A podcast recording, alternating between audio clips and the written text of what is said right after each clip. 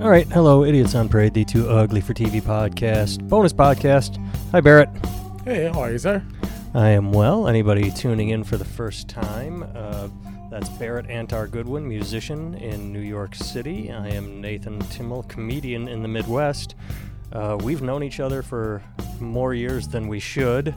Um, he is what's known as a black feller. I am a honky American, and we discuss race a lot uh, and try and we we try and solve racism a lot. I don't know if we'll do it tonight, but we have in the past. We solved it last week. Racism, we, did. solved it. Um, I'm So- surprised it's still going on. yeah, I mean, I guess not enough people listen to last week's podcast because then they would have uh, realized that have we had it all worked out. what the fuck is wrong with you, America? So I sent you a text earlier today. I, I've, I've, it was um, today. What I was able to do is verbalize something I'd known for a long time. Have you ever had that problem where you, you, you sort of know something but you don't know how to say it, and then when you finally do say it, it's like, thank you. That, I, or, or even when you hear it, I'll, I'll give you an example. The movie Defending Your Life. Um, I remember the first time I saw that, or The Life of Brian, or many movies with the word life in it. Um, I remember seeing those movies and going, yes, this is what I have always believed. It's just that someone finally put it out there and I can relate to it. Thank you for expressing my belief. yeah. yeah. So what I today I've I've always known Facebook fights are stupid and or e- even Facebook discussions can be stupid. Um, but today what I finally realized this morning is that it is a lose-lose proposition for me at least and win-win mm-hmm. for the other person because two reasons. One, if I decide not to engage someone, well then they think they've won because they got the last word. right. Or if I do engage them, well, then they win because now I'm fighting with some idiot online. So it's lose lose Yeah. for me and it's win win for them because no matter what happens, they win. I've either walked away or I've started fighting with them. yes. Yeah. I mean, I suppose, yeah. If if you care at all what they think, then you not responding is a win for them. If you care that they think that they got you somehow, if you don't really give two shits what they think, and you don't care if they think that they won, then it's you know it's like whatever, fuck them. They can think whatever the hell they want. You just don't waste your time because that's really what it was. You didn't not respond because you didn't, you know, you're just. Why would you waste your time? Well, I know it just wasn't worth my. Here's the But, funny yeah. thing. Let me let me break it down for you too, and the Yeah. listeners. It's it's amusing to me because it was both ends of the political spectrum. Of course, it involved coronavirus because that's all anybody's talking about. But uh, in the first case, have you heard of these two idiot quote doctors in California that put a video on YouTube talking about how the coronavirus is bullshit? no, tell me about this. That's basically it. The hilarious thing is, though, if you look at the still shot from the video, like the thumbnail that all the news agencies are using of the doctors, the best description I've heard of them is they look like the used car salesman of doctors. I mean, they just they look like these dumb fucks. They, they they they look like guys, or at least one of them. One of them really looks like he should have been on Jersey Shore. And I know it's wrong to judge someone on their appearance, but when they go out of their way to make their hair like that, you're like, dude, come on. You you know you don't have to do that sort of weird half pompadour thing. So they put out this video on YouTube and a combination of people that are really desperate that want the um, everyone wants the lockdown to be over. Nobody wants to be in quarantine. Nobody wants anyone to be sick. But really desperate people latched onto it and said, "See, it's fake. You know, it's not serious. We should be outside." Blah blah, and it quickly got shot down. I mean, really fast. Um, the the article I found stumbled across was by a mathematician who said, "Okay, I'm not a doctor, but I am looking at their numbers when they're talking about the breakdown of cases. They're like, we're scientists. We're going to use facts and numbers. And this is what they did to, to fudge the numbers. And he broke it down in a way that even a moron like me can understand. Mm-hmm. And so um, I just sort of posted that, and someone uh, that I don't know, a stranger, hit me back with a website I'd never heard of. So quickly I looked it up, and it's it's listed as um, by like media check sites and even Wikipedia as a conspiracy theory right wing nutbag website. That it's not a news site. So I just walked away from it. I'm like, there's nothing nothing I can do to to sway this guy. Nothing at all. Mm-hmm. Uh, then the other end of the political spectrum, someone was talking about again coronavirus, and I posted a link to something Dr. Fauci said, the guy that is the most respected person right now who is who's leading the country in this fight.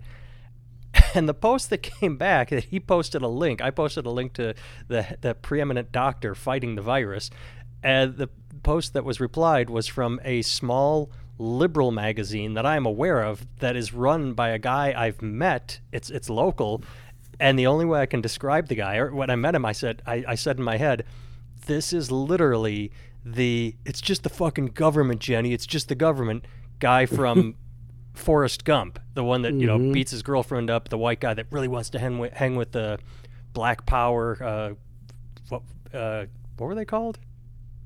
Black Black Panthers. Panthers. Yeah. Yeah, Black Pan- who who wanted to really show how liberal he is, and so it was it was just an opinion piece in this liberal magazine, and I'm like, all right, I can't convince you either. It was funny that I got in fights with both ends of the political spectrum, and just had to walk away because people.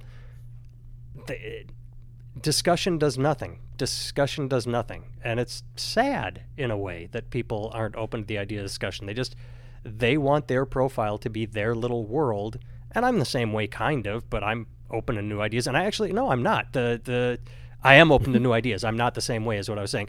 Um, two weeks ago, I posted something that turned out, or three weeks ago, that not to be true, and I quick went in and put an edit and said, "Oops," and posted a link to facts, and like three people commented and said, "Wow." Uh, most people just delete the post or they don't admit they were wrong. Kudos to you. I'm like, well, I fucked up. So yeah, I, I, that's, that's that's all I'm. I don't know. Your thoughts? I mean, it's interesting because like I, I feel like most of the people who are on, like every time that I've ever posted something on social media or commented something like on somebody's social media thing, I realized like I think you know like a handful of years ago, I'd go back and forth with them because I really thought that people really wanted to have debate and if we could find a way to wrap ourselves around it and find a way to find where we all agreed we could somehow solve some real problems. And now i talk to my friends who are telling me about their facebook fights and i'm like still? You guys are still having fights on facebook like or haven't we outgrown haven't we figured out that people don't actually want they want to be right rather than they want to get to the truth? Yes, yes, that is very accurate. and I, and that that to me is a real that's the ultimate problem. And listen I, i'm i'm not sure that i'm very different. I want to believe i'm different. I want to believe that i rely on facts and figures and opinions and things like that. But i know that there are things that like depending upon like it's almost like the accident of birth right? Like you like if you're born a muslim you're just that's what you believe that because that's what you're born into if you're born a christian you just that's what you're taught. So you're taught the stuff that makes you believe that that's right. So in their minds like anybody who grew up conservative they didn't they didn't like become conservative when they got older, even though many people do, right? Many people start off liberal and become conservative, and I imagine there's lots of conservative who start off that way and become liberal. But the Well, vast me- majority of people tend I- to not do that, you know? I, I think I don't know that if you become more liberal when you get older. I was I thought uh, the former. I I believe in certain ways I'm more conservative. I can't really pinpoint them, or if I'm not more conservative, it's um it's that liberalism is more liberal, if that makes sense. Like I, I read an interview with uh, Rob McElhenney, the one of the creators of It's Always Sunny in Philadelphia, and he's Mhm. working on a new program, and he talks about being in the writers' room with kids that are half his age. He's forty something, and uh, he's like, "This is insane! Like half the shit we did on Sunny." would not fly today. Um, and I mean, half. yeah, Are you kidding? the show wouldn't even make it to. It wouldn't even get past the pilot. Yeah, My I mean, God. and that and he's like, it's insane to me because I have these ideas, and they all just look at me like, you can't do that, and I'm like, all right, well, um, I guess I will sit and listen because I am outnumbered, even though, and it's funny the way he said that. He's like, I will sit and listen, but he's also a multimillionaire guy with a successful, beloved TV show. Yeah. You'd think that he would be able to say, no, trust me, I've already done this. It's it's okay to go against the grain, but he says he, he ends up listening a lot more than he does talking because he realizes he's more conservative even though he's not. He's like i've always voted democrat. I'm, I'm pretty liberal but i'm not as liberal as these guys anymore. I mean, but well, I mean, stop me if we've talked about this before, but I feel like I feel like the liberal side and the conservative side have gone s- way too far on both sides because well, I feel like the the liberal people are punishing the conservatives within their own game, for starters, right? i would agree with that I think that they just took the belief of complete utter nonsense and just rammed it down everybody's throat and said, if you don't believe it, fuck you. And when you disagree, we're going to cancel you, which is exactly what conservatives have done for years. You know, they just literally flipped it around on them. like, here's our bullshit beliefs that make no fucking sense whatsoever, and we're Well, going to force it down is- your throat. i mean the, the liberals they do it to themselves too they, they've, they've, oh, Absolutely. they turn on other liberals like nobody's Yes. business Yeah, I mean the Republicans did it for a minute with that whole RINO thing. Like, Well, you they also- know, they- like they the Dixie Chicks are the biggest example. Dixie Chicks were country superstars. Were ashamed of George Bush. Boom, canceled. They were yeah. done. Oh fuck yeah, yeah, they're yeah, yeah, yeah. And the funny thing is that I know somebody who plays with them, and he toured with them for years, and he said that they are some of the best. Like they play the festivals and they play the the multi band shows sometimes, and the respect that people have for their artistry is pretty extreme. I don't know if any of those people came up to protect them when that shit was going down, you know, but they're they're well respected among their peers for their musicianship and songwriting skills and all that other stuff. It's not like, you know, they're not slouches, you know, they're not just like a couple of people running around with producer written hits and stuff. Not that there's anything wrong with that, and not that some producers didn't write some of their hits. I don't know if they did or didn't, but I do know that they're, from what I understand, they are actually remarkably talented. So Yeah, it's a shame. that's my that they- impression, too. You know, it's a shame that they got canceled because of a belief that ultimately, in retrospect, most people probably agree with. Right? Yeah, that's But, the fucked you up thing. Is is almost I, you talk to anybody, they look back and go, yeah, you know, Afghanistan, we had to get the Taliban. That's where Osama was. But Iraq, what the fuck? Yeah. Right. Weapons of mass destruction and blah blah blah and just all kinds of stuff. Ryzen, Yeah. right? Yeah, I mean, right. Like, but you know, if you grow up, like, I think the thing that that that I had to come to terms with is it as a person who considers himself a rational liberal, if there is such a thing, right? I feel like it took me a very long time to come to terms with the fact that people who are conservative really do love this country and really do think that what they're doing is in the best interest of this country. And it's like, you know, somebody said, you know, if you if you are anti-abortion, it's because you think people are actually killing babies. You know? So there's a reason why you're so vehement about it because you actually think people are killing babies. And if you really believe people are killing babies, that is something to be up in arms about. Like it really is. Right? Like it really is something to be really upset about. So it makes perfect sense if that's what you believe. I just think that the people who don't believe that it's killing a baby have they have a really difficult time believing that the other people would believe it's killing a baby and the people who believe it's killing a baby don't understand why the other people don't understand why it's they don't understand why they're killing babies.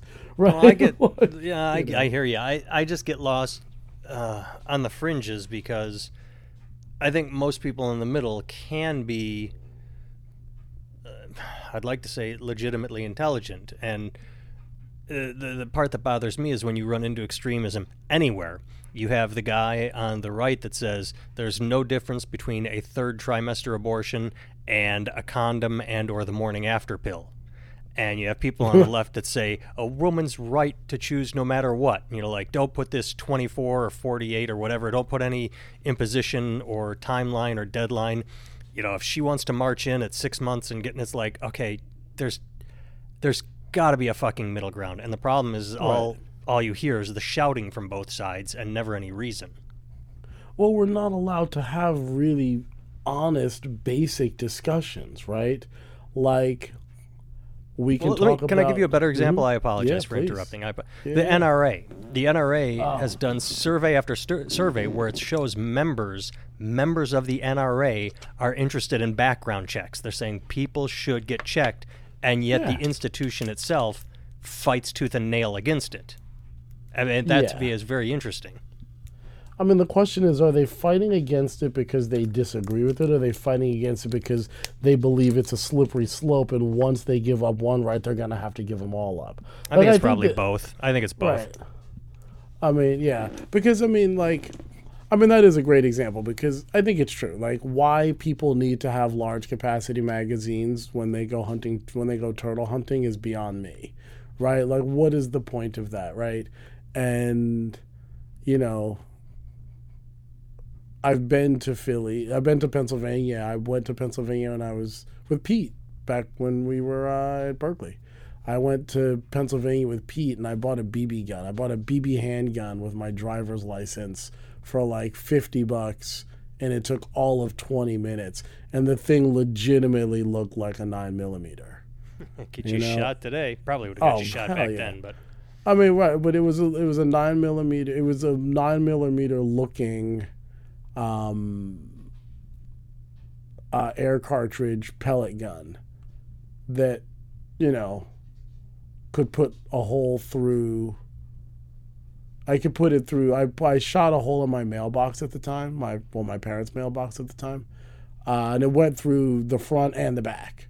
So it's strong. It's you know it's a strong gun. Like it's a gun. And it was really easy to get. It took no effort and it, you know I was like oh my god like this is insane how easy this was. Now I was relatively safe and I didn't do anything crazy with it. And right why shouldn't you be able to own a pellet gun right? But I think I could have done the same thing with a rifle, a shotgun, all kinds of stuff. Like that's kind of weird. I, I don't know. Like I, I feel like a three day waiting period and some things like that. I don't think that stuff is unreasonable, and I don't think any rational person thinks it's unreasonable. But I do think that, well, you know, what did Chappelle say? He said, "I don't think there's a." There's a peaceful. He, he said, "I don't think there's a non-violent way to, to disarm America's whites." I, I, the first thing I think of, you talk about waiting period, I think of The Simpsons when Homer wanted to buy a gun and, like, all right, that'll be three days. He's like, three days, but I'm angry now. right? Or maybe he said mad, but I'm mad now. hmm But, Yeah. uh, I mean, uh, uh, you and I have talked about this. I don't know if we've ever recorded talking about it. Um, I know we've talked about it while I, when, when we've been driving. Um, the idea that the I'm, I'm doing a joke on stage lately talking about how America is ranked second in gun deaths but 30th in gun homicides and that means more people buy guns uh, and kill themselves than use them to hurt other people and that's an interesting statistic I'm not doing the joke right now um, because it's it's what the the movie Clockers or the book Clockers both uh, it's it's sort of like a self-cleaning oven. The problem takes care of itself. You have these gun nuts that uh, get angry or get sad, and when they get angry, they shoot their spouse, which sucks. When they get sad, they shoot themselves, and you're like, yeah, all right. Yeah. If you're an unsympathetic cunt like I am, yeah. I mean, I, I if we pull this back around to some kind of like Yeah, I don't remember what we were talking about or how we got here, but well, we're talking about co- we're talking about COVID and other stuff, but we're talking about uh, irrationality and people's refusal to dialogue with one another these days. Yeah. Or at least not online. People because right. I, I had this problem with a friend of mine who I won't name. Um, he, he's the typical, I, I don't want to say Trump supporter, but they did a survey in 2016 and they found that most people that supported Trump had never lived with, outside of a 50 mile radius of where they were born, which means they Yeah. didn't experience the world or uh, different anything, different cultures, different anything. You know, they had their own little box and bubble. Um, and so online, when he and I would interact, I would post a fact and he would find a link that agreed with his point of view and say here, and I'm like, well, that's that's not a fact. I, I could just dispro- disprove that with this. And so we we hung out once, uh, and I said, why do you post all that shit? And he's like, what do you mean shit? And we started talking, and after five minutes, I had backed him into a corner because he, he, he, he had the ability to sit online and look shit up and post links. But when you verbally, he could not defend his points of view. And he admitted, he full on said, dude, I, I just want what's best for me and my family. I don't, I don't know about any other stuff. Like, he wasn't looking beyond his own walls, which is what a lot of people do. And a lot of people don't understand the Kennedy quote of "a rising tide lifts all boats." Like it, a, a lot of people don't understand the French Revolution. Let them eat cake. They don't understand the one and the many, or they, if they do, they take it all the way to Stalinism, which is the money is it. You you do what you're told and provide for everybody. Again, there's a lack of middle ground. I mean, I, I think that like I, I'm gonna say that. I mean, yeah, I think this comes down to beliefs and training and all the stuff that we learn as kids. But I'm gonna bet you that that guy has psychological landmines set up all around his brain and his mind that anytime you get near something that is a belief that he can't justify or make any sense out of, that the landmines go off and arguments start or this starts or that starts and he walks away or whatever it is. And maybe not him but like that's i think these things are beliefs. Like like like i think we need to understand that like when the greeks were writing those myths they weren't myths to them they really did believe that apollo and athena were those the greeks am i mixing my greeks and romans I get them think all confused. I think Romans But- were Mars and uh, Right, like- I think well, we like- got the plants and the Right, Greeks but- were the Well, yeah, Zeus and the- Aphrodite and Athena and stuff, right? But like, really, they really did believe that their gods were humanoid and looked like them and lived up on a big, in some big fancy castle in the sky, and they really did believe that. Like, it wasn't bullshit. Like, we laugh at that stuff now and think it's ridiculous because obviously there's only one god who was born of a virgin. right. That's the the hilarious part of it is how, how we do that. It was funny. I was watching a, a with homeschooling my kids.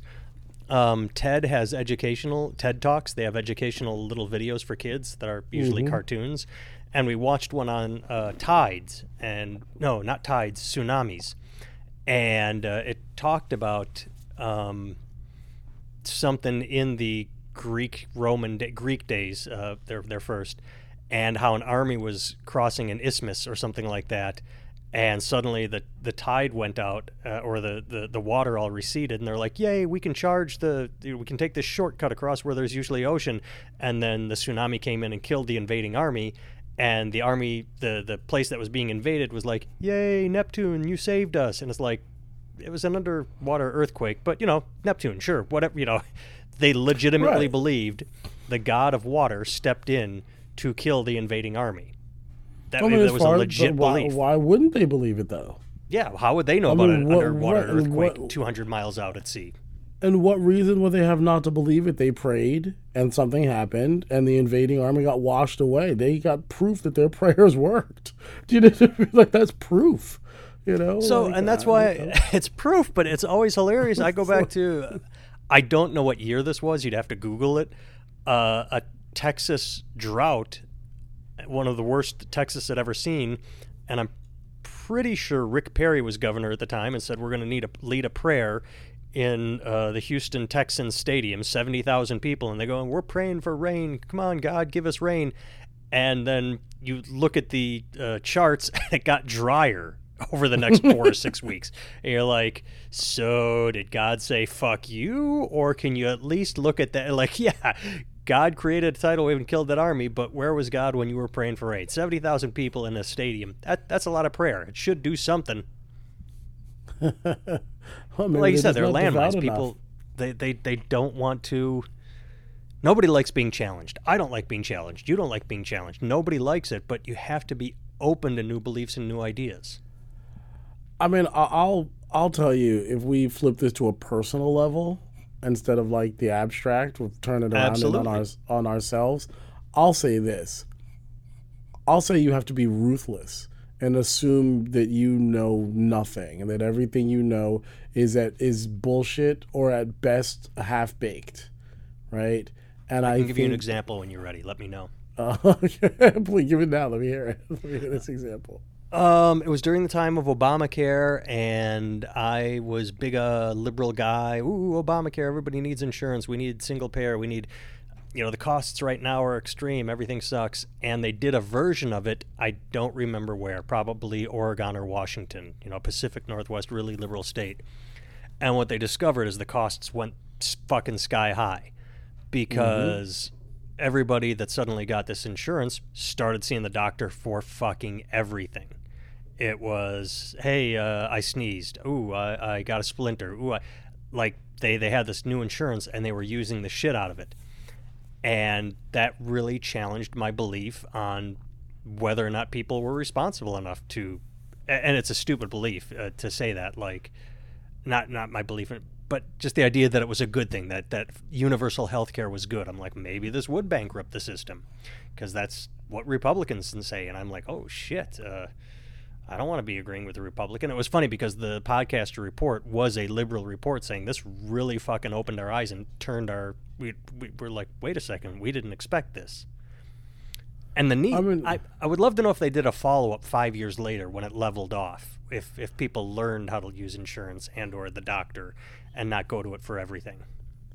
I mean, that's actually that would be my first. That would be my next question: is what happens once the novelty wears off and you, you know, because if you go from a, a, a the ability to, when you go from not being able to go see the doctor, or if you break your leg and you don't have insurance, you've got to mortgage your house. You know what I mean? You take a second mortgage out to cover it. You know, like it's like you know, hospital bills are outrageous. My friend was telling me the other day she had some heart problem and it cost her sixteen hundred or sixteen thousand dollars every time they went in to go do something. I was like, "Good lord!" I think it was sixteen thousand dollars or something. I was just like, "What are you cr- like? What?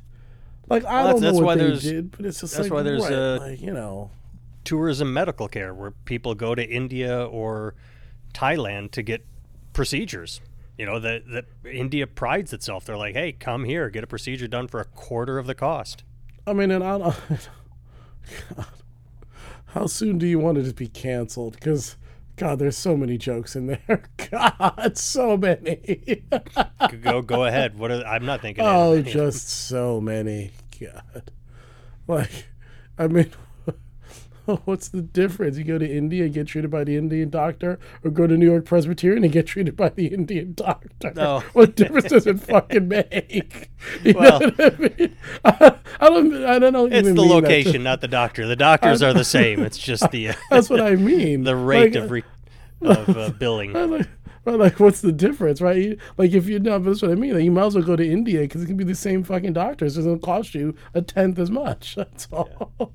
you know, I don't mean it like some insult. No, no, it no. sound It's reverse racism. I just, I just mean that, like, you know, when my dad was in the hospital, all of the doc, every single doctor we saw was Indian. Every single one. I That's used to not have a yeah, reverse no, yes, racist- it is true. I used to have a reverse racist joke, like not a reverse. I don't know what you'd call it. A racist in my act. It's probably on one of my CDs where I don't remember the punchline. I don't remember the joke. But after the joke, I would say, "Fuck you." I don't care if that sounds racist because it was about. Oh, it's coming to me. Um, it was about snow. It's it's. Uh, I love the first snow of the year because it's like magic. It makes every driver an Asian woman, and uh, you know, you get a big laugh and a few groans, and then my justification was, "Fuck you! I don't care if that's sort of racist." Because tell you what, if you ask me if I want a doctor or a surgeon, I will say Asian woman. But fucking taxi cab driver, no way. Like, there are certain stereotypes. I, I, I stereotype Asian women uh, to be more powerful. I, if you tell me I have an Asian woman doctor, fuck yeah, that sounds great. Mm, I hear you. I still won't. I still think that in ten years this is going to come back to haunt us.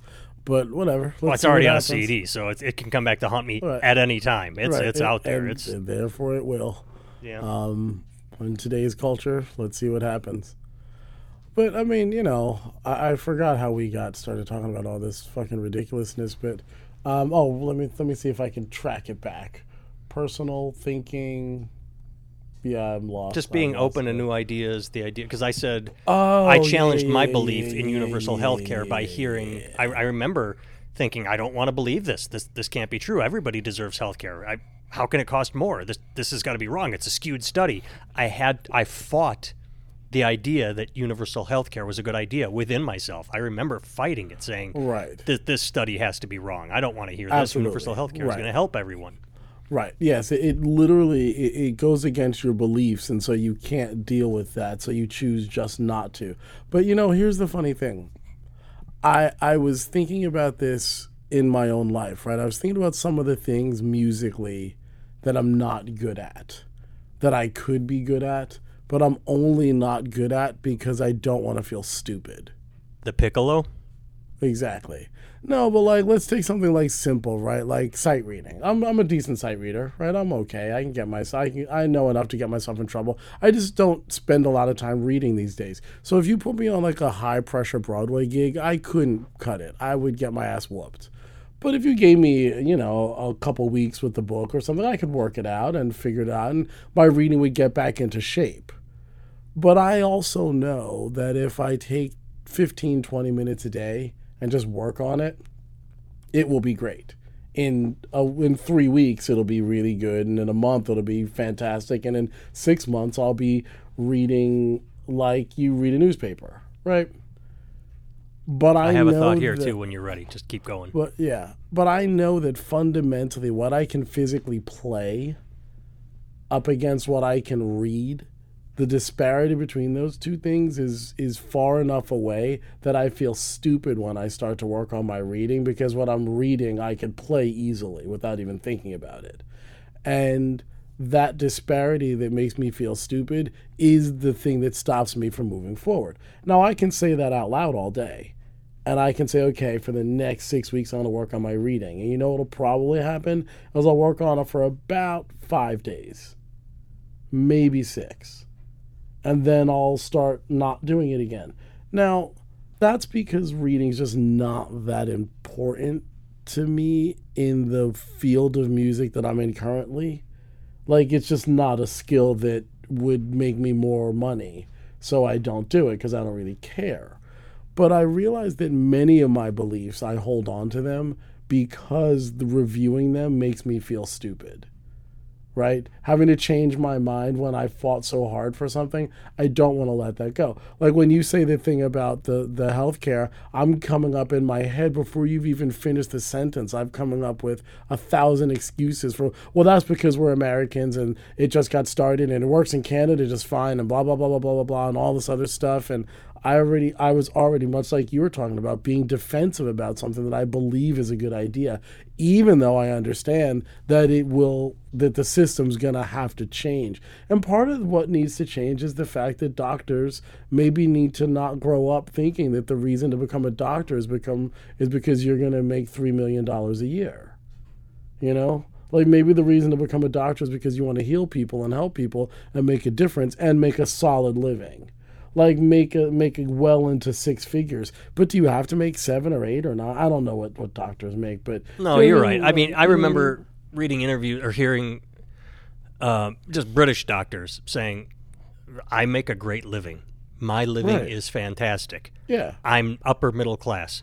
I'm not a CEO, but I am solidly upper middle class and I'm fine. And you're right, there is a lot of prestige in America with the ooh, I can't wait to be a doctor and get a yacht and a big Right. house and a you know there there there. I, there's there's obviously purity. You, you can't paint uh, such a wide brush. There are people that get into to, No. it to help people, um, course. but it is Of a high. What's that? Of course, yeah. Yeah. I mean, but we we also have a thing in this country where when you start talking about socialized medicine, the first thing that that we say as Americans is, why would somebody go into medicine then if they weren't going to make a lot of money? That's literally that's part of the argument. At least that has been part of the argument in the past. I don't know if it still is part of the argument. I was going to say I haven't heard is- that in a long time. So Right. But that used to be a real solid part of the argument, right? And a real solid part of why they think socialism or communism is a bad idea is because without an economic motivator, people won't do things. If you give people welfare and give them this and give them this, people won't go to work. I just don't believe that to be true because most of the people I know who are really poor work harder than anybody I've ever met in my life. They just don't make a lot of money. Can I Right. counter that? I don't Yeah, disbelieve please. it, but let me give you I I believe what you believe for the most part. This goes back and it's an example you will understand. Um when I got to Berklee College of Music, uh, listeners, that's where Barrett and I met one another. Um, I got your ass up every day. Said we're going to go to breakfast Oh, and we're yeah. going to go to class. Oh yeah. And it's because I was fucking paying for it. And right. everybody in our peer group. We're talking John, we're talking Chris, we're talking Roy. Um, God, even I think Rocco and Pat. I mean, like, especially like Chris and John. I mean, they would sleep in, and Roy, they would skip Oh, yeah. classes. They were just like, nope, not going to class, sleeping in. Oh, it's too early. I don't want to get. And I'm like. I am paying for this shit. I'm going to class. what the fuck is wrong with you? And I'm not saying that's a poor rich thing. I'm just saying that sometimes it, it's not a complete argument to what you're saying because I, I agree. I mm-hmm. believe I'm on your side of it, but it was one of those things that challenged me. I'm like, why are the, do these people think they're just getting an education for free or that that doesn't make? I was very confused by it, and I'm still confused by it. The idea that you would pay for it, or eh, maybe were they on some sort of scholarship? I don't remember, but it No, just but seemed I- odd I- to me. I think that that you have because of the way you grew up, you don't really understand that sense of entitlement that people have. Because you that don't what it was? really, ha- yeah. Because you don't have that in the same way, which is why sometimes like we'll have conversations about entitlement and privilege and stuff, and you don't really understand because it's not really how you're wired. Do you know what I mean? Like that's. I'm Steve Martin in the jerk. I was born Yeah. a poor black child. Right, right, exactly, right. Like you don't necessarily have that same wiring that you should be. Like, Let me interrupt quick to, for any listener Mm-hmm. that doesn't know, like you know, I was poor white trash that then moved to the ghetto of Milwaukee, where I was known as Whitey. So that's where that comment comes from Yeah. from the jerk. Is Barrett yeah, knows you my were. Yeah, you were right. You were born around poor white people, then went and lived around a whole bunch of poor black people, then went back and lived around some more poor white people, and then and I and I'm just like, Right. yeah, okay. And the thing that, yeah. So anyway, we can just move on. We can talk about my childhood another time. But I just wanted Yeah. to. Anyone that thought that I was being flippant about the jerk, no, no, that Right. was my life. I was Right. Steve Martin. Right, and so like you right, and so you understood like you had poor white friends, poor black friends, poor all kinds of friends, and you realized that the commonality among all of them was that they were all poor and all pretty much the same dysfunctional shit. Right, like I love it. Like I, I, it's funny. Just a quick aside. I got into an argument with one of my friends a couple years ago. We're on our way to a gig up in like it was like a five hour drive to get to this gig and so and he and I are friends so it's like oh man we get to spend all this time chilling and all we do is fight the whole way up about Five hours later, hey, we're not friends, and we have to drive back Right. home. Well, it was five hours where we were like, kind of like, okay, let's cool. We'll go play this gig. And then he didn't want to stay over. They got us a room for the night, and he didn't want to stay. He wanted to drive back the five hours. And I was like, all right, fuck it, I'll go. And I thought we'd be fine. We literally just fought the whole way back too. And I was like, oh my god, this is fucking fucking nonsense. But he was arguing with me about like sexism and racism and how they just don't exist and how it's all just such utter bullshit and blah blah blah blah blah and how poor black people are so they act like this and he's seen it because he lives in the city and he sees how poor black people are and how how the poor white people around him don't act at all like that. I'm like that's because you've never been around poor white real poor white people because I promise you the trailer park isn't I've been to the trailer park. I, I met this girl once and she gave me her address and I didn't know where the fuck it was. And so we went over her crib and it was a trailer park. And I was like, oh, this is how poor white folks live. And it wasn't any different than the than the hood. It was exactly the same thing, except the Yeah, homes more Confederate away. flags, but Right, more Confederate flags and the homes blow away in the wind. But other than that, it's pretty much the same fucking place. Skeevy looking people, scary looking people, drugs, nice people, people who are just trying to work and make a living, all kinds of stuff. Is pretty much the same demographic. I was like, oh right, like these are the same people. They're just white. And and he but his belief is that poor white people who are on heroin or meth or you know all locked the fuck up and all kinds of stuff are somehow better than the their black counterparts. Like that they're somehow more sophisticated. Like the and that and when i said do you do know that the vast majority of people on this in this country are, on welfare are white people in the midwest right? Well that's because of the immigrants. I was like dude you're from austria i'm like you're an immigrant What I'm what like, immigrants in the Midwest? I live here. They just work at all the Tyson plants. That's it. That's that's. Right. They open Mexican restaurants and they pluck chickens for us. That's literally what happens in the Midwest. It's uh, uh, tragic, but you know that's. Well, except for the Mexican rest parts, that's not tragic. That's amazing. Right. I love our immigrants, but the the ones that have to work at the meat packing plants that Trump is ordering back to work right now, that's tragic. How Yeah, they're I treated. mean- it's they're they're disposable, expendable. It's it's horrible. Yeah. But his belief, his fundamental belief, is that black. I'm, I'm sorry. Can I interrupt you? Yeah, please. during this conversation, did he know you were black? Well, here's the funny thing. He gets into the whole race and IQ thing, which I always, I'm like, oh, boy, Oh, here boy. we go. so he gets into this and he goes, and I don't mean you, because you're obviously smart, but on average, and I'm like, okay, here we go. And I don't even want to get into this debate. I don't even want to get into it now. Not not even. I don't even want to get into because there's just there. It's so multivariant that the idea that one thing and one test and one. It's like, all right. Here's an example that I always love to use. It's I, it's not mine. Somebody gave it to me and I've been using it ever since. If you said that there's a disproportionate amount of Russians in piano that win piano competitions or chess competitions and that that must be a genetic advantage right? That would be completely foolish. Because if you understood what Russians were willing to do to their children on the way to the concert hall to get them to the concert hall or the chess grand mastery you would see that that wasn't the genetic predisposition is they're willing to put your children through eight, nine, ten hours of practice a day, whacking them in the knuckles with a with something every time they fuck up. Do you know what I mean? the- the- that's not I- gen, that's not a genetic predisposition to be smarter. It's they're just willing to work their children significantly harder than we are. Right, you Without me- before they call it cruel. You, know, You made me that's think of two things. You made me think of Tiger Mom Mm-hmm. and uh, Tiger Woods' dad. I mean, just right. tigers abound. Tiger Woods' dad had a had a golfing putt in his hand as a kid, and it was just Yeah. like you will. Or, uh, those two are two specific examples. I Any mean, generic Joe example. Joe Yeah, well- Jackson with the Jackson Five shit. Jesus, or just any generic example is any Olympic medalist. You talk about Olympic medalists, and you read their stories. They're like, uh, I don't really have any friends outside of like my gymnast friends or my swimmer friends or whatever. Um, nope, don't go. You know, like they get up, they go to the training facility, they are there all day, and then they go home. That's it. That's. I'm, are, are you watching The Last Dance on ESPN? No. Only watched episode one last night, but everybody's talking about it, and it's it's as good as everyone says.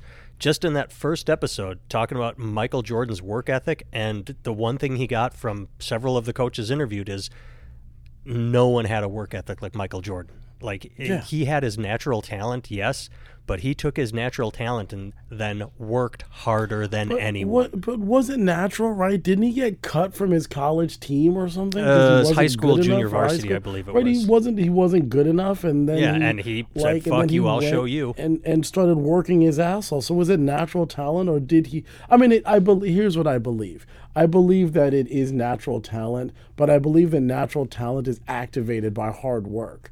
It's yeah, like I mean, it could be like you have 70 to 30. get- Could be like Right. 70 30% Right. natural talent, but 70% effort honing it, honing it, Right. honing it. Absolutely.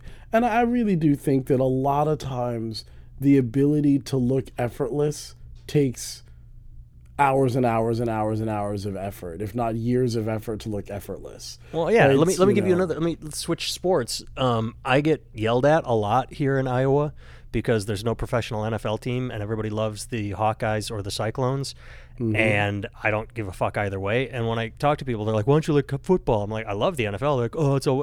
I'm like, there are so many college washouts in the NFL. There are 32 NFL teams. I think it's 32. Four, four, four, four. Yeah. Um, and so there are 10,000 colleges, and they all have athletics and they all have football. So the funnel that that just gets rid of players on the way to becoming professional NFL players is insane. And you see so many of them that actually make it to the NFL and then wash out because it is kicked up such a high notch that they took whatever talent they had, natural ability, and work ethic, and I don't want to say slacked off, but they didn't realize that, oh, once you get to the NFL, you have to work four times as hard. Not the same level as you were working in college, not twice as hard. You have, and that's why I appreciate the NFL because the play is just so much better. At everybody, I think there's a comedian that made a joke about this. Like, you can make fun of the Cleveland Browns all day long for sucking and having horrible seasons, but you can put them against the best, the guy, the team that won the Rose Bowl the year before, and it won't even be close. The Browns will just walk all over them. But that that just I'm just in my head I'm tying this together with work ethic and natural ability because it's the people that work harder once they get to the NFL and don't slack off or think, "Yay, I made it. I can stop working now." Those are the ones that make it even further or actually get to keep their job after one season and don't get cut. Yeah. I mean, I, I, I, I agree with you 100%. And, and I think that it's really like what tends to happen, what I realize, and you learn this at Berklee, you know, or you learn this anywhere, right? Is that they're not, we don't really have choices. Like we think that we have choices, right? We think that we can choose this or this or this or this or at any point in our lives we can move towards this. And again this american exceptionalism like we believe that these things are possible when the reality is it's just not really that true right? Like if you need to be functioning at a 9.5 or above out of 10 right when you hit the stage you don't you can't stay up until six in the morning doing blow off some hooker's tits and then drinking all day long and showing up to the club five minutes before showtime and get up there and really think you're going to really, really get an A. Right? Like, you really can't do that most Well, likely. you can, and I don't mean this to be glib, but you are going to Chris Farley or John Belushi yourself. You're, you're Right. Just, you're going to go away, and or Yeah. if you don't go out that extreme, I'm drawing blank right now, but I know there are examples out there of people that had their shot. You know, they they they had whatever it was, and because they were unprofessional, they just sort of went away. Yeah. I mean that that's really what it is, right? Like I again, like we bring it back to ourselves.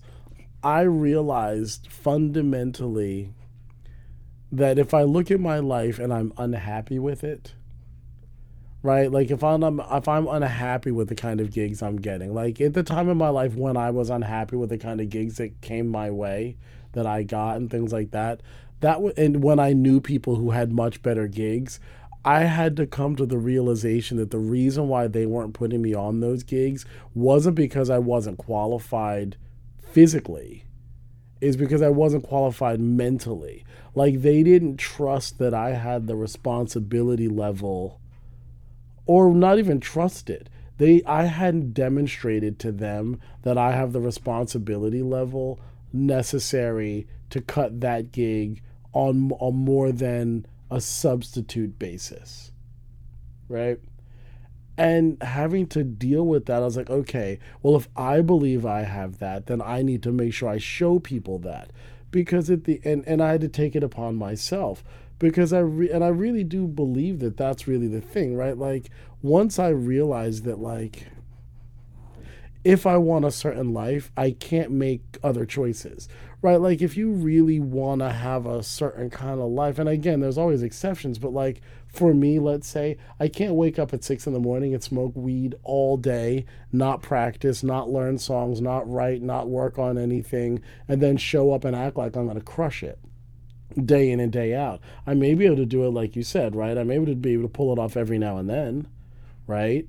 I'll smoke weed all day and I won't do anything and I'll uh, procrastinate all day, you know, and wait till the last minute to learn songs and, you know, make shitty charts and, you know, blah, blah, blah, whatever, and then show up and act like I'm going to kill it.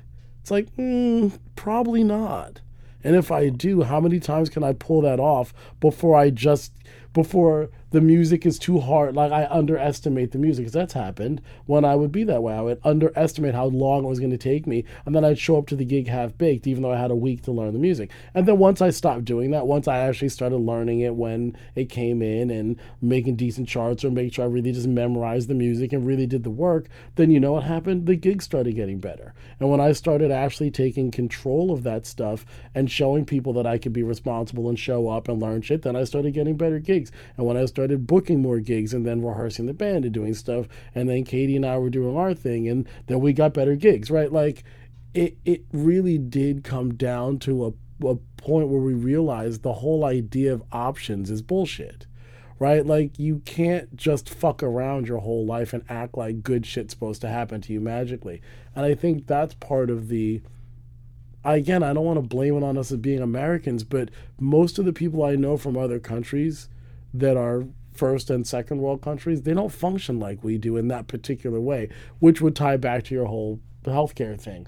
My guess is that healthcare works in other places because they're just not raised with the idea with it, you know, in the same way, right? They were raised, you know, 15 year olds drink wine and they don't have crazy I, drunk driving accidents. I was just thinking of that example. I was like, when he gives me a pause, I'm going to talk about France and 15 year olds drinking wine yeah. so that when they turn 18, 20, 21, they're just drinking it. Whereas fucking our, our kids get to college and they, uh, there are so many kids that go out after their freshman year. They get kicked out because they partied all year.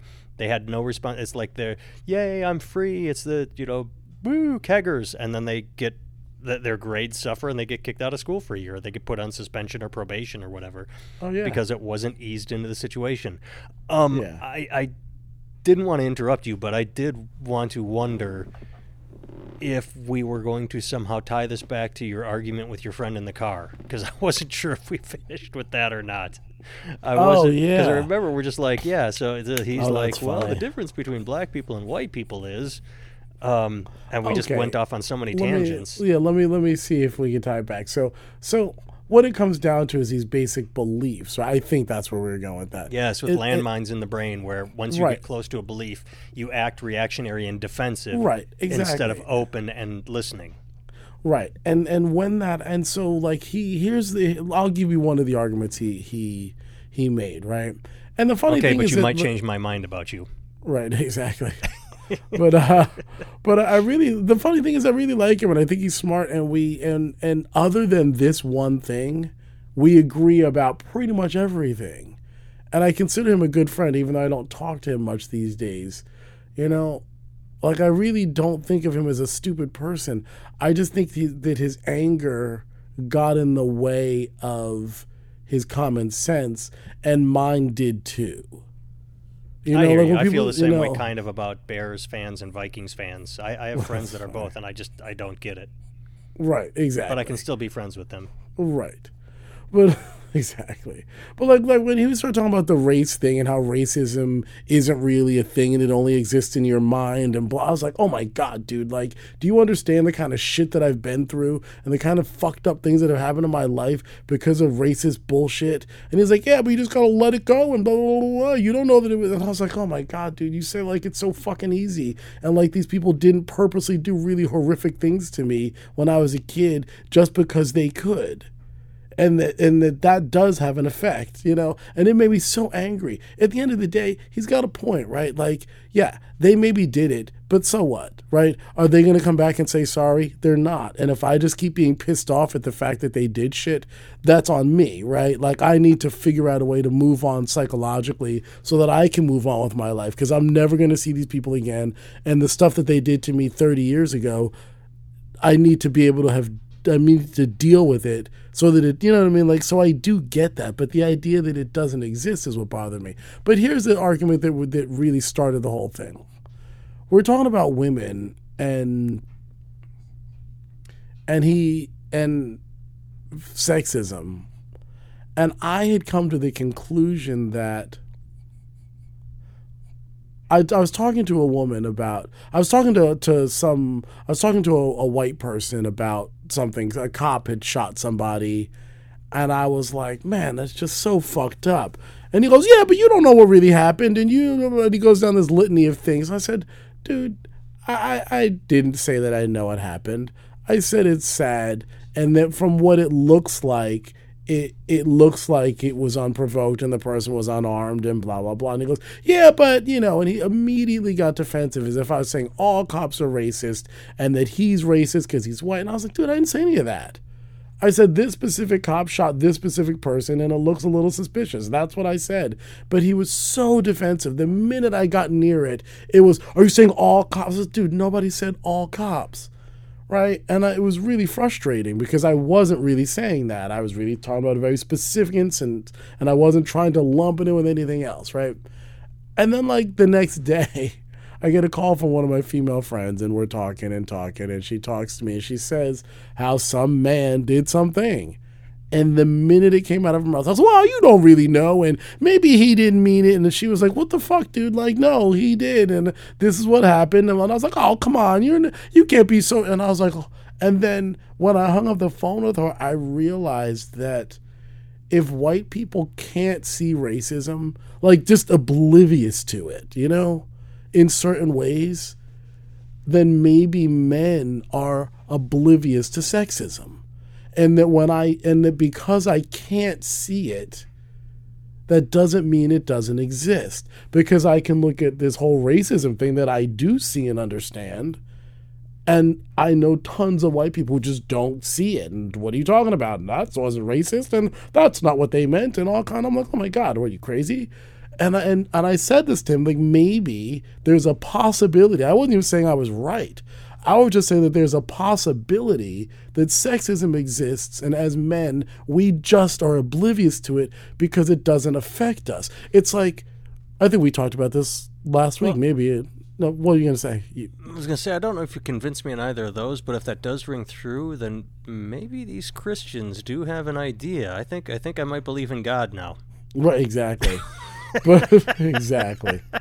But uh, sorry, that's what was going no, through my brain. No, I hear you and I agree with you. I just but, like right now a Christian's gonna but, be like, hey, just because you don't see it, right? but but the funny thing is that so we started talking about it, and then he started. Then we started getting into the whole idea of he said well what about this like if you go to a club and, and and a woman gets drunk and you have sex with her and she wakes up in the morning and decides that you raped her and I was like, okay, well, here's what I think. He goes, she should take some responsibility for that.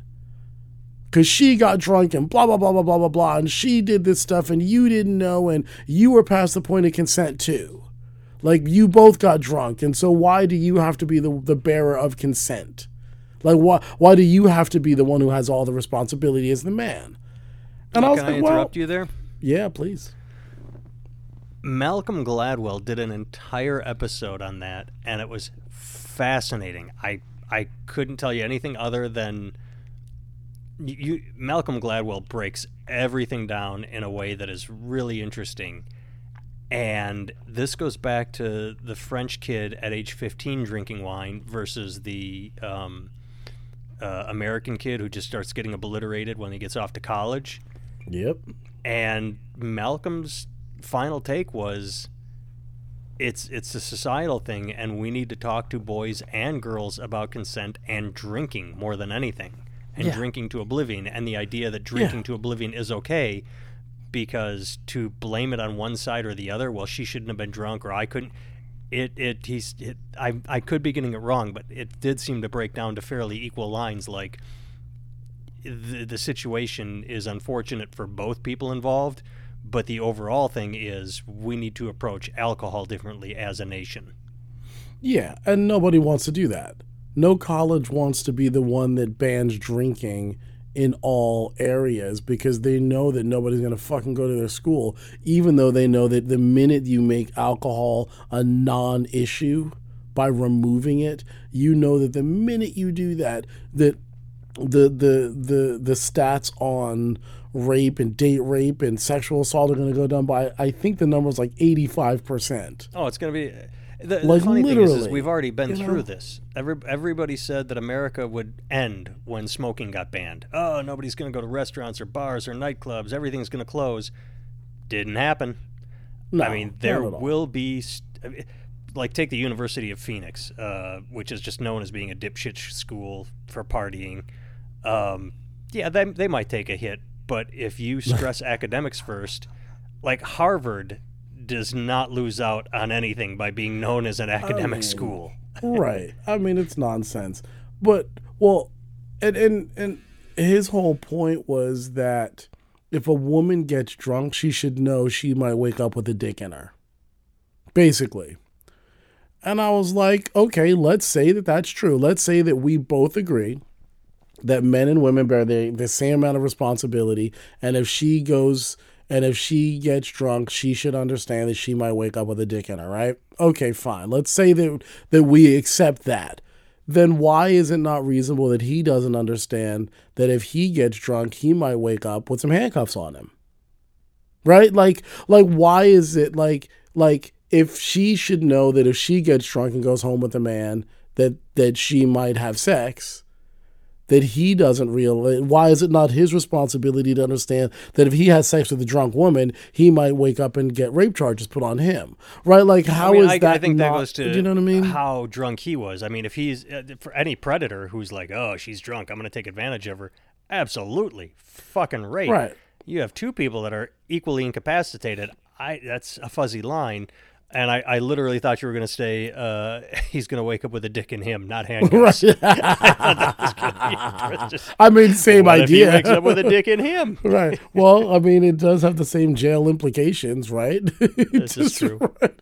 but but that but that was my opinion and he totally disagreed with that he thought that the that it should be much more on her to be responsible than him and then the guy and he didn't think that that was fair that the guy should have to worry about rape charges any more than she should have to worry about rape and I'm like, okay, dude, that's absurd. Because I already don't here's- believe that she should think that if she gets drunk, she should wake up with a dick in her. I think that's absurd to, to have that. But I do Well, not only is that, you absurd, know, but I've I've read uh, several unfortunate books on rape uh, Yeah. over the past year, and to a T, the the the girls were drunk, but coherent enough to say, "Wait, wait, no, I don't want this."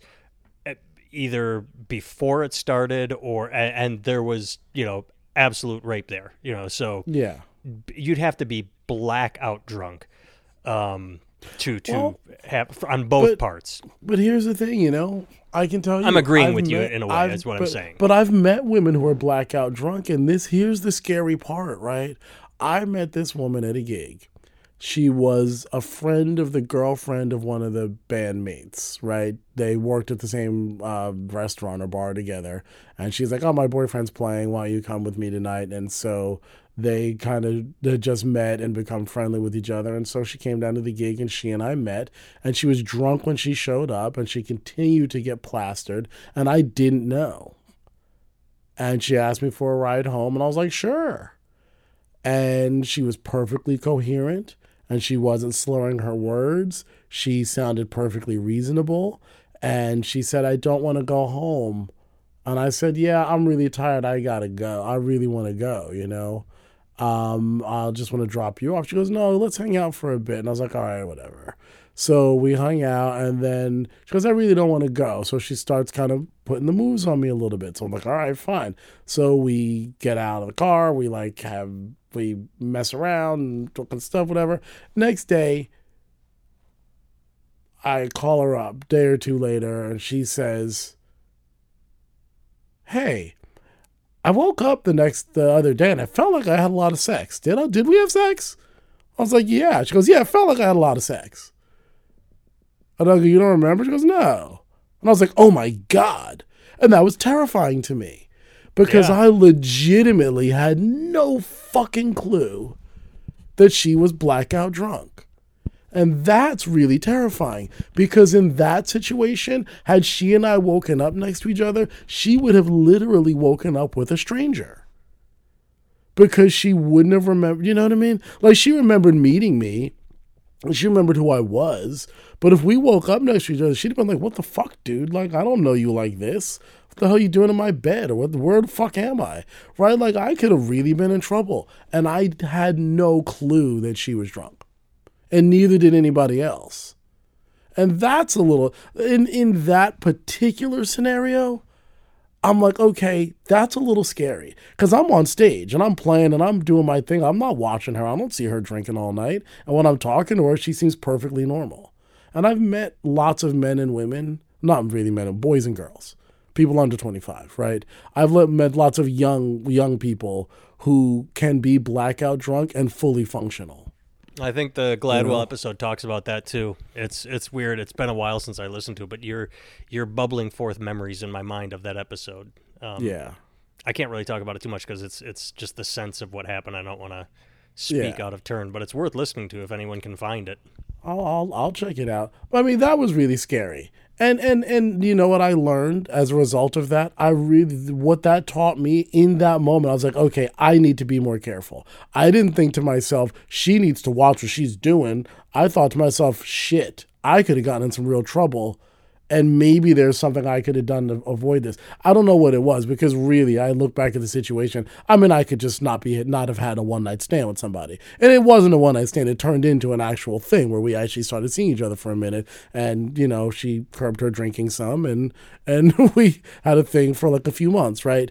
But like, it really could have been a one night thing that was just not even on anybody's radar. And I suppose, you know, that's the rule, right? That's what the Christians would say. Just, or the any religious group of people, just don't have cheap sex with women you don't know. And you can avoid these problems. That's why I'm not a Christian. I knew there was a mean, reason. I but- couldn't but- remember. you know, but that that's a valid point, right? Like if I wasn't hooking up with strangers after a gig, you know, trying to masturbate with some girl's vagina, because I didn't like. I, I mean, I liked her enough, but I didn't know her. She's she was cute. I thought she was kind of hot, and thought it'd be fun. Well, she then, probably thought know- the same thing in her own way eh, Right. when she's drunk. Like, I'm going to masturbate with this guy's dick.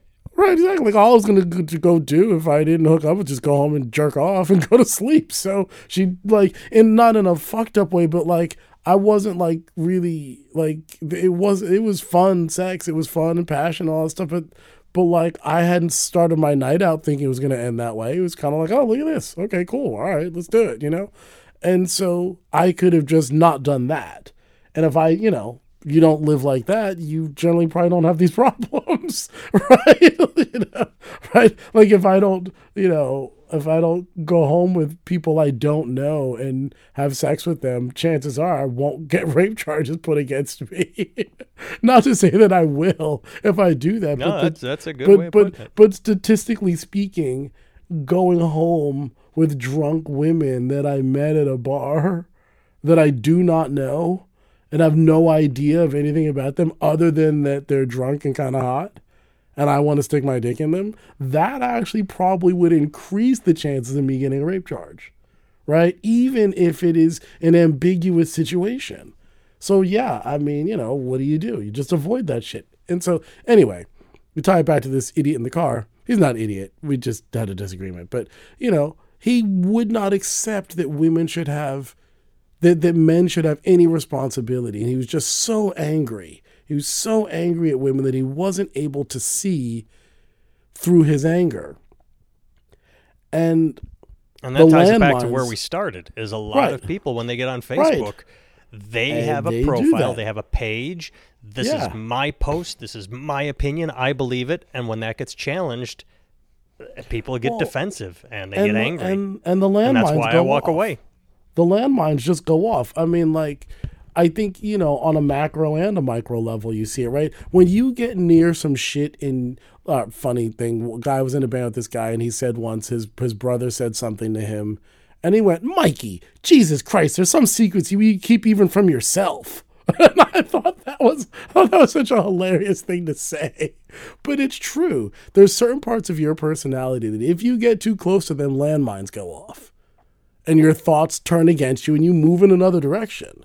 Because you're so uncomfortable with that part of yourself that you cannot even deal with it objectively. So your mind won't even let you go near it right? It's just it, it brings up too much shame or guilt or whatever it is.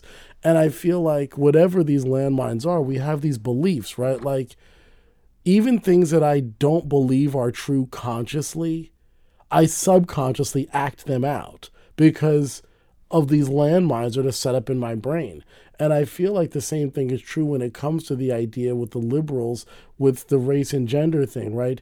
Everything is racism and sexism, 100%. And I'm like, well, what if it isn't?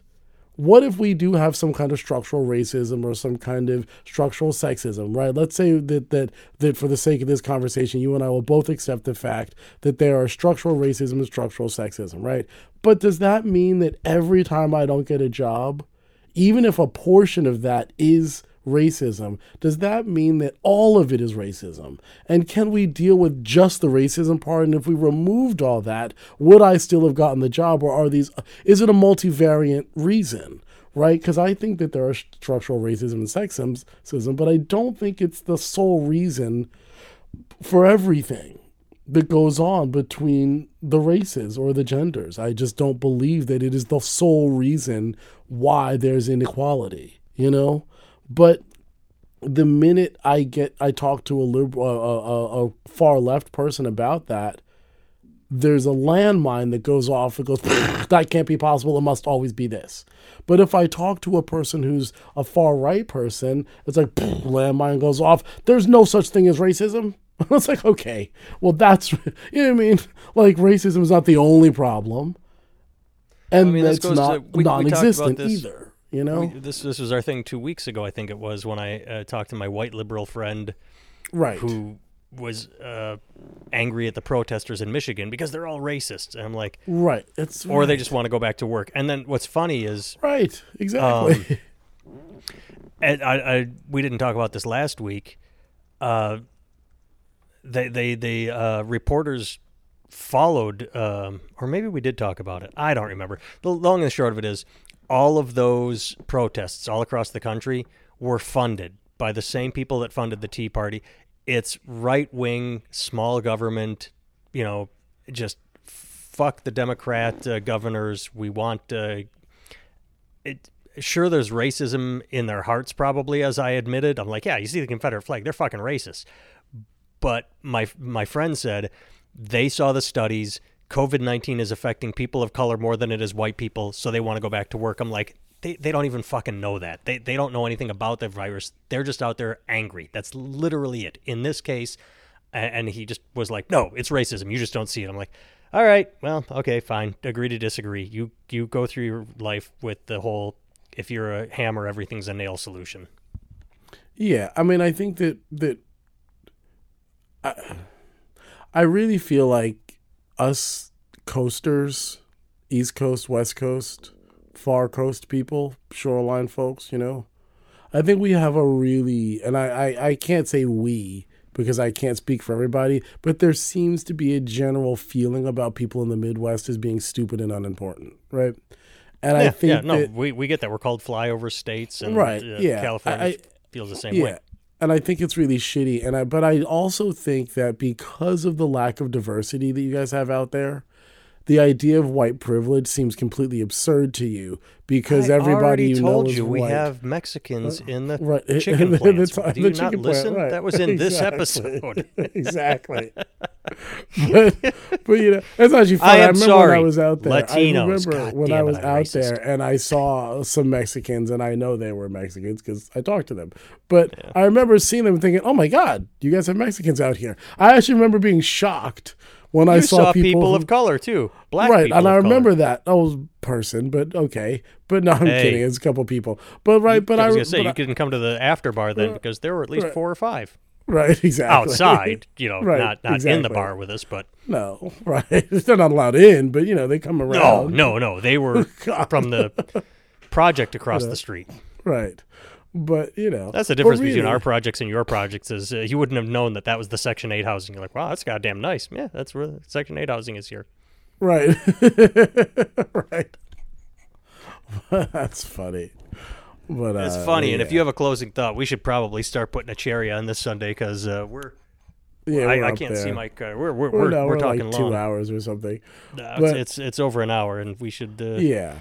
And it's Well, funny because up front I said I want to complain about Facebook and maybe we'll solve racism. And Jesus fuck, we brought it back around. We, it. Well, well, but you know, We but, I found mean, you know- racism to But here's about. the thing. we always but do. you you know my good thoughts on this stuff. You know my thoughts on this stuff. Like I feel like my honest feeling is that right if we believe that men and women are of equal intelligence and are of equal capacity, then I think we should spend our time really trying to figure out where the disparities come from.